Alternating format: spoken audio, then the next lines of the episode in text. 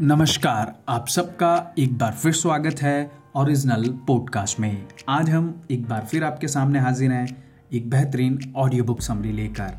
आज की ये ऑडियो बुक समरी हमने ली है स्वामी विवेकानंद की बुक विवेक वचनावली से। तो आइए सुनते हैं इस बेहतरीन ऑडियो बुक समरी को। आपकी स्वाधीनता से किसी का रत्ती भर भी बुरा न हो। उन्नति के लिए आज़ादी सहायक है।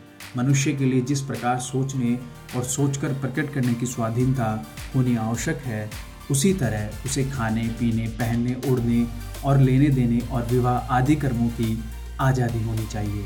पर शर्त यह है कि उसकी स्वाधीनता से किसी को रत्ती भर भी नुकसान ना हो। सब बातों की स्वाधीनता के मायने यह है कि मुक्ति की ओर बढ़ना और यही पुरुषार्थ है।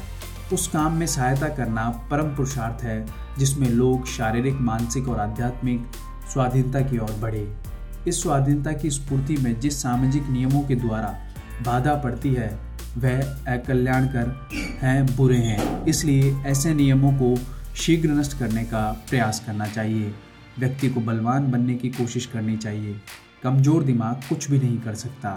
सैकड़ों प्रलोभनों पर विजय प्राप्त करके कमजोरियों को दबाकर यदि तुम सत्य की सेवा कर सको तो तुम सचमुच एक ऐसे दिव्य तेज से भर जाए, भर जाओगे जिसके सामने तुम्हें कुछ असत्य जस्ता है, उसका उल्लेख करने की हिम्मत औरों की नहीं होगी, जिसकी सहायता से इच्छा शक्ति का वेग और स्फूर्ति अपने वश में हो जाए, जो अपने मनोरथ सफल हो सके, वही शिक्षा है। मस्तिष्क में अनेक तरह का ज्ञान भर लेना उसमें कुछ काम में लेना और जन्म भर बाद विवाद करते रहना शिक्षा नहीं है। अच्छे आदर्श और अच्छे भावों को काम में लाकर लाभ उठाना चाहिए, जिसमें वास्तविक मनुष्यत्व, चरित्र और जीवन बन सके।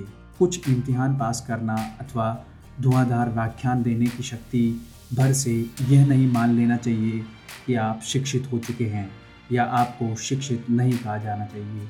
जिस विद्या के बल से जनता के जीवन समग्र के लिए समर्थ नहीं किया जा सकता, जिसकी सहायता से मनुष्य का चरित्र बल परोपकार में तत्पर और सिंह सा साहसी नहीं किया जा सकता, उसे शिक्षा नहीं कहा जा सकता। शिक्षा तो वही है जो मनुष्य को अपने पैरों पर खड़ा होना सिखाती है। भगवान ने कृष्णा अवतार में कहा है कि सभी प्रकार के दुखों का कारण अविद्या है, जबकि वही कर्म है जिसके द्वारा आत्मभाव का विकास हो, जिसके द्वारा आत्मानंद या आत्मभाव का विकास या वह अकर्म है। धन्यवाद।